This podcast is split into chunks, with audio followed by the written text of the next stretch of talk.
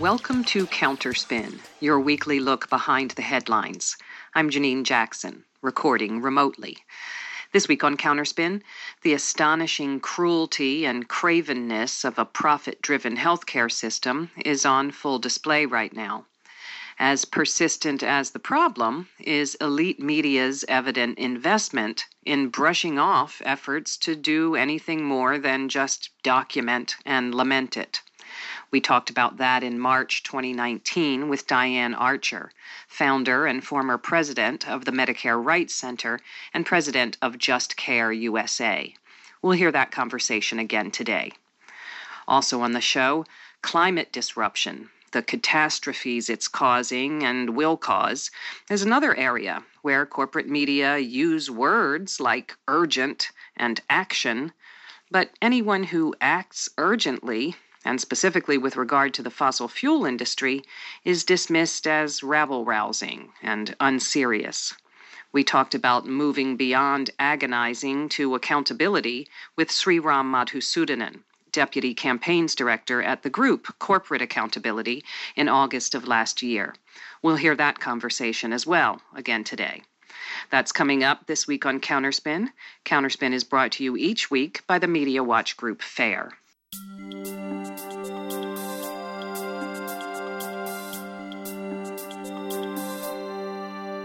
Before millions of Americans were unemployed, before COVID 19 began its sweep across the country and the world, healthcare was already a crisis. And the arguments against overhauling it were already visibly tired and specious. Here's Counterspin talking with Diane Archer in March of 2019. The March 11th Washington Post headline told readers that the Medicare for All bill, recently introduced by Washington Representative Pramila Jayapal, quote, reflects influence of hardline progressive groups, close quote. Not quite a hit piece, but something very like it.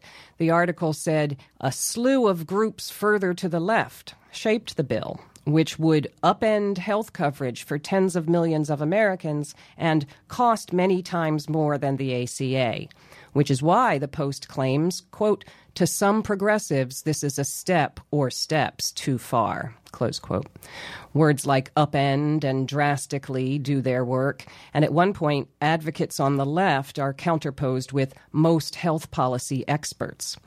Supporters of the Jayapal bill insist there's a groundswell of grassroots enthusiasm for overhauling the country's health care, the piece says, without reference to any of various polls that would indicate precisely that. The thing is, public support for a fundamental change in the way we do healthcare persists, despite years of this sort of elite media treatment. Perhaps because for most Americans, healthcare is not a partisan debate, but a crisis. Joining us now to talk about how Medicare for All would respond to that crisis is Diane Archer, founder and former president of the Medicare Rights Center. She is president of Just Care USA.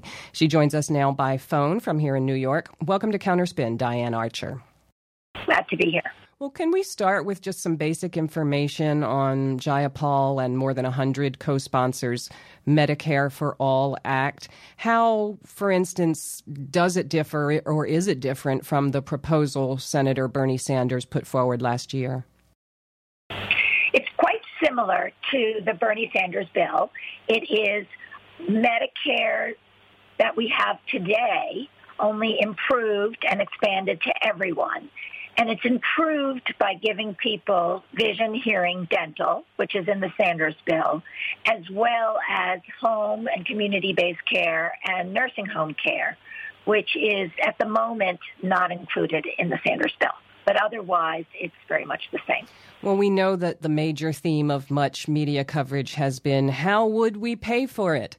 And people have pointed out a number of problems with that framing, including its selective use. But it also reads like half a ball score, you know, Yankees three, because you're not hearing compared to what? what what's wrong with that way of putting things? Uh, well, a lot. Uh, we already spend more than Medicare for all would cost us right? We already pay too much for our health care. We pay twice as much per person as people in other wealthy countries.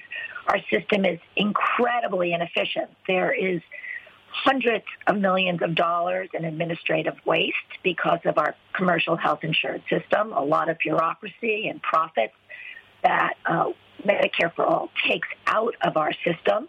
And there's a lot of excessive pricing. Pharmaceuticals in particular cost twice as much here as they do in other countries.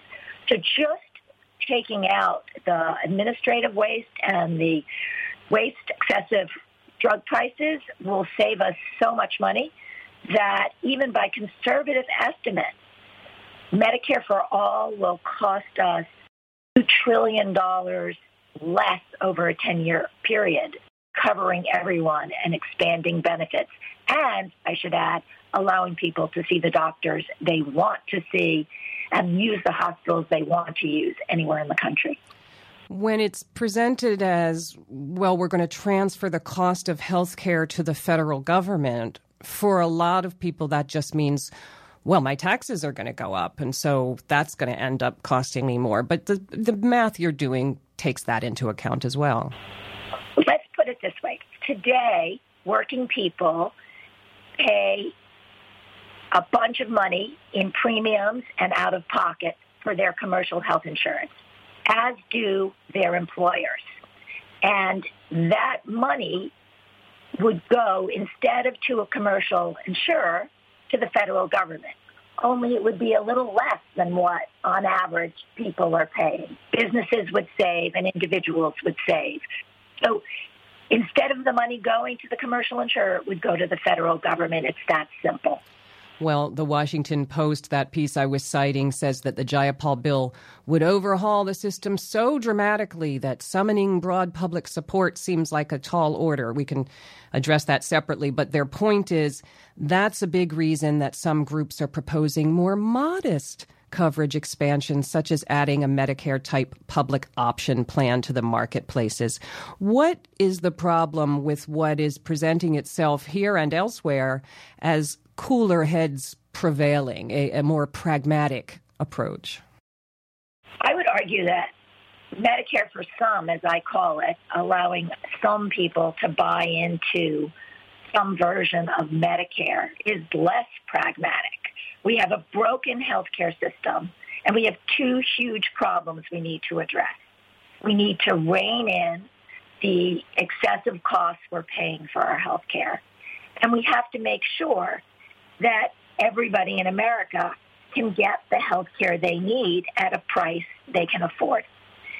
And Medicare for some does not address either of those two huge problems. Medicare for all, in fact, does. It reins in costs and it guarantees everybody in America health insurance. So Medicare for some is going to do very little to help the 29 million uninsured and the tens of millions more who are underinsured be able to afford their health care.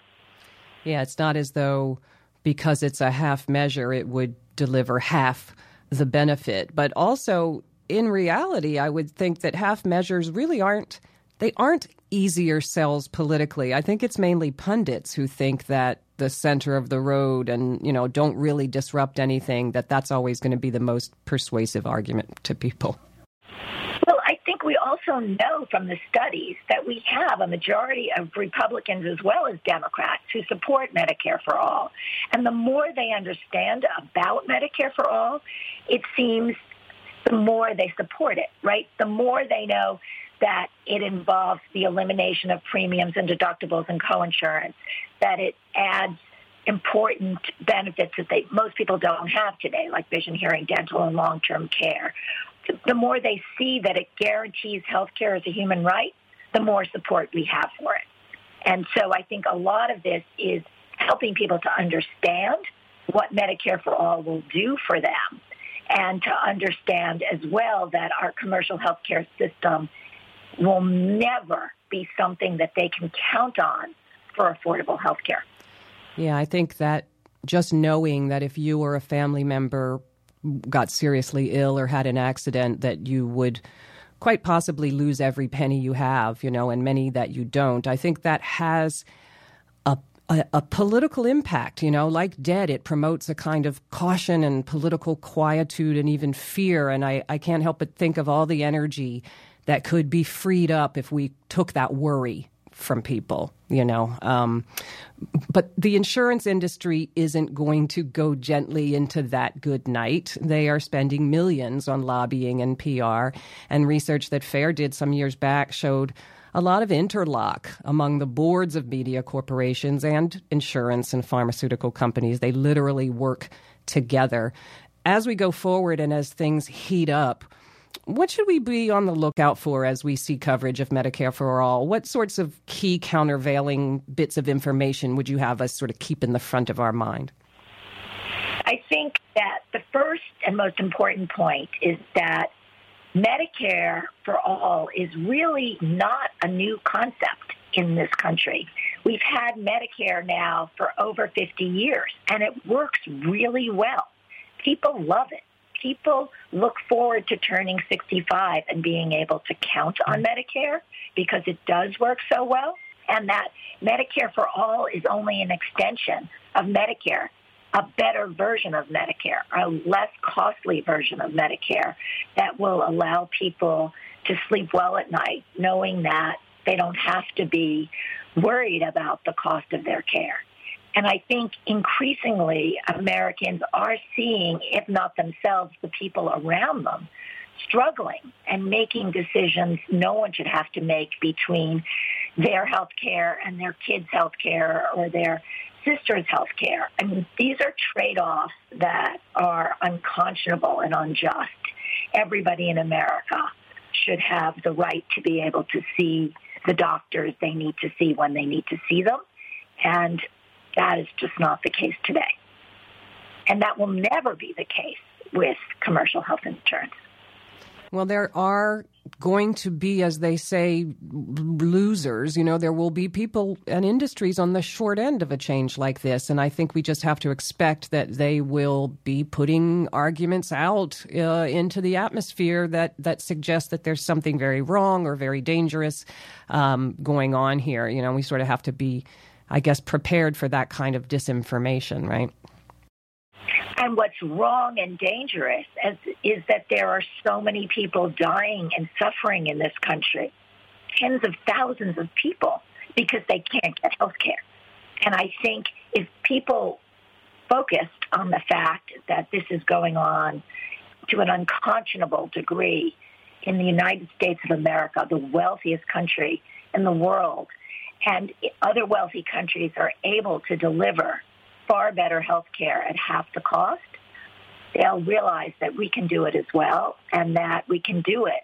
And we don't need to rely on commercial insurance to get the health care we need. We can't rely on it because we can't get it through commercial health insurers. Well, how can people get involved? I mean, we have legislation now to look at. Are there other things that folks can do to, to make themselves heard on this issue? Always lots of things. Most importantly, they should be reaching out to their members of Congress. They should be asking for meetings, actually, with their representatives in Congress and telling them and sharing their stories with them about their struggles to get decent, affordable health care under our current system. It's broken, and they know it, and we all feel it, and it's unjust, and there is an easy solution. The infrastructure is in place to expand Medicare to everyone. We know Medicare works. It's tried and true. People love it. We just now have to move our politicians to hear us and to do right by us. We've been speaking with Diane Archer, president of Just Care USA. Find their work online at justcareusa.org. Archer's piece, Why Medicare for Some is the Wrong Idea, can be found on thehill.com. Diane Archer, thank you very much for joining us this week on Counterspin. Thank you, Janine.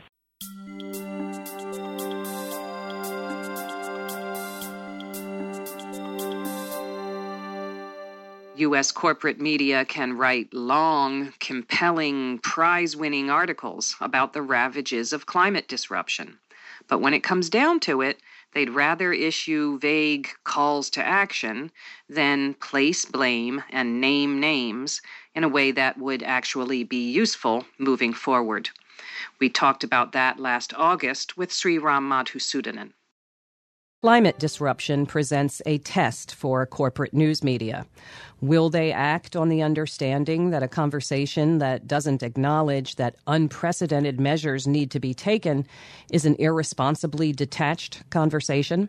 Will they vigorously expose the corporate actors, the fossil fuel companies and their executives who continue to dissimulate and deny? Or will they go on giving those that profit from harm causing industries pride of place in the conversation about how to mitigate that harm? Corporate media's response to some promising state level developments in climate action is not itself very promising. Our next guest will explain work you might not know about being done to push fossil fuel companies out of the way of climate justice solutions. Sri Ram Madhusudanan is Deputy Campaigns Director at the group Corporate Accountability. He joins us now by phone from Washington, D.C. Welcome to Counterspin, Sri Ram Madhusudanan. Thank you so much, Janine. Glad to be here. Well, I was alluding to the Supreme Court decision earlier this year that cleared the way for Massachusetts Attorney General Maura Healey to pursue her investigation of ExxonMobil about what it knew about climate change and when it knew it, essentially. It was on the wires, AP and Reuters, but it didn't get the kind of major attention you would hope. But before you talk about that, the background for such an investigation, the need for it, is that the fossil fuel industry is just vigorous in doing whatever it takes to resist change. They're really quite aggressive and proactive, you might say. Absolutely. You know, I think this is the story we've seen play out over decades, really, when we now see the internal documents that have come to light. For example, showing that Exxon, as far back as the 1960s, really knew the extent to which climate change was going to be the path that we were on, the, the modern kind of climate disruption that we're seeing, almost a, a climate disaster happen every week, I believe, according to a recent UN report. So it, it is very telling that this is the path the fossil fuel industry has been on for so long. And when faced with a choice of doing a better thing in terms of advancing a just transition or choosing a path of climate denial and political manipulation, the industry quite simply chose to protect billions and billions of dollars a year in its own profit. And this was part of that. Massachusetts Attorney General Maura Healey was investigating ExxonMobil. So, as part of their strategy, they sued her. And that's the case that the Supreme Court refused to hear that's right, yes. So the Supreme Court really refused to hear Exxon's bid for dismissal on the Massachusetts AG case. And, you know, just to back up for a second, Exxon has really fought tooth and nail against every move to hold it legally liable, countersuing up a storm, not just with the Massachusetts Attorney General investigation, but a number of different instances. And this is quite simply a tactic of delay and intimidation and an attempt to use their considerable resources to delay, distract, and fundamentally to obstruct this process. Well, Healey said that she thought the Supreme Court ruling might put an end to what she called Exxon's scorched earth campaign to block these kinds of investigations. As you're intimating, this ruling. It's heartening not only for Massachusetts, though. Massachusetts is not alone in this sort of investigation.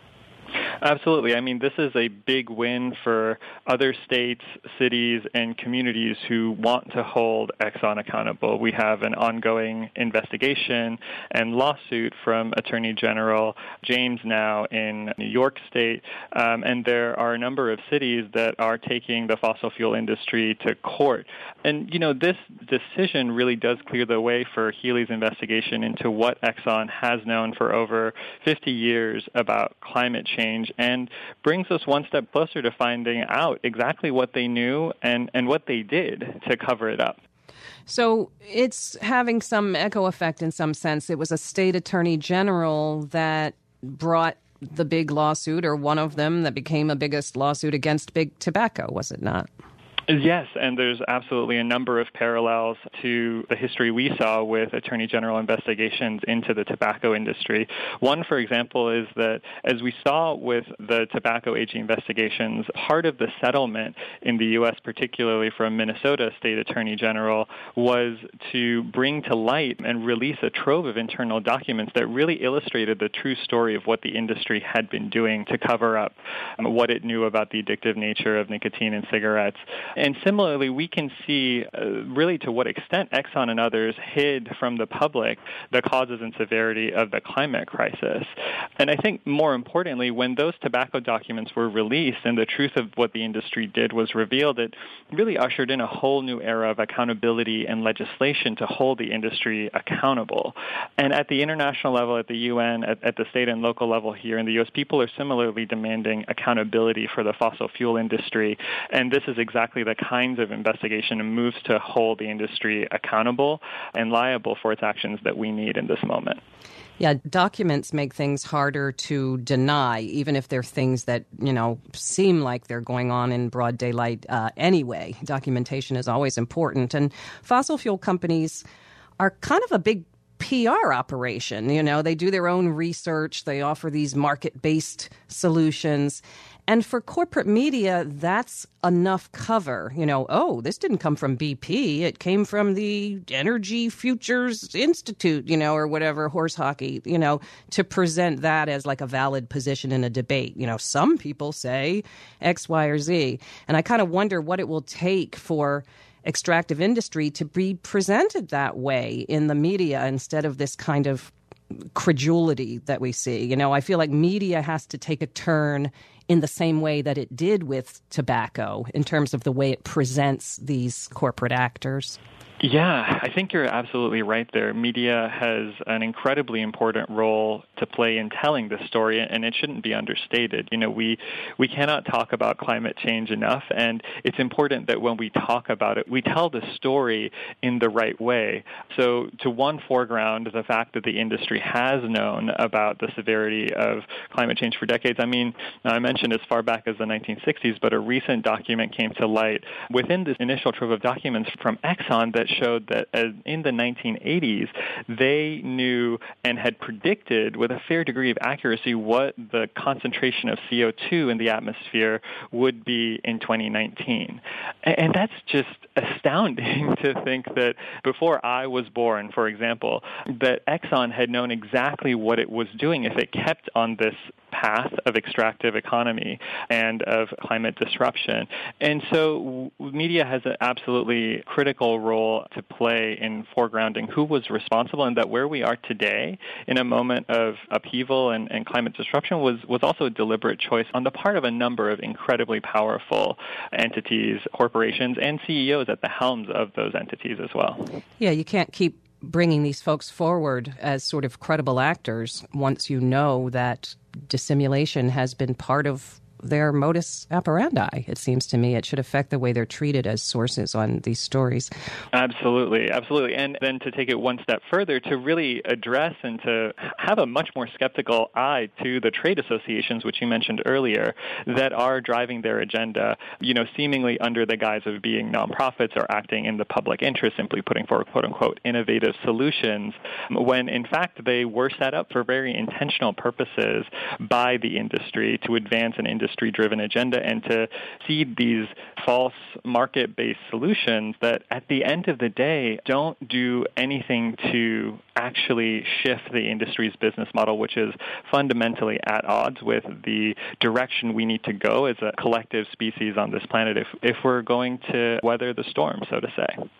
Well, a recent piece by your corporate accountability colleague, Patti Lynn, that I saw on Truthout reminded us that under today's global power structures, the people who will be the most affected are the same ones who are currently experiencing the harshest effects of climate change. No wonder then that women, communities of color, communities in the global south, youth, low income communities, and indigenous communities around the world have been developing just climate solutions that will address this crisis.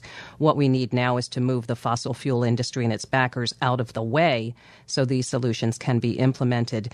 There really isn't a scientific or even an environmental response to climate disruption that is not a political response to current relationships of power, is there really?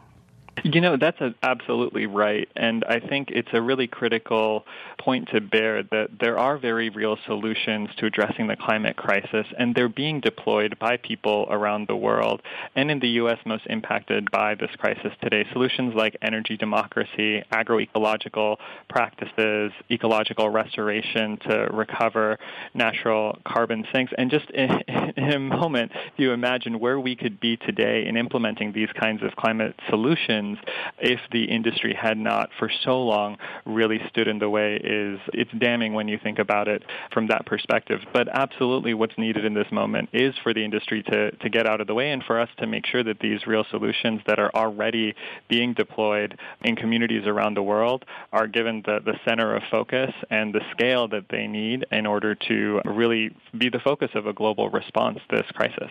We've been speaking with Sri Ram Madhusudanan, Deputy Campaigns Director at the group Corporate Accountability. You can find their work online at corporateaccountability.org. Sriram Madhusudanan, thanks so much for joining us this week on Counterspin. Thank you.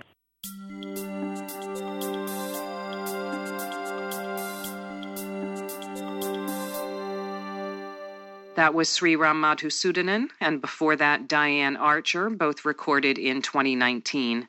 And that's it for Counterspin for this week.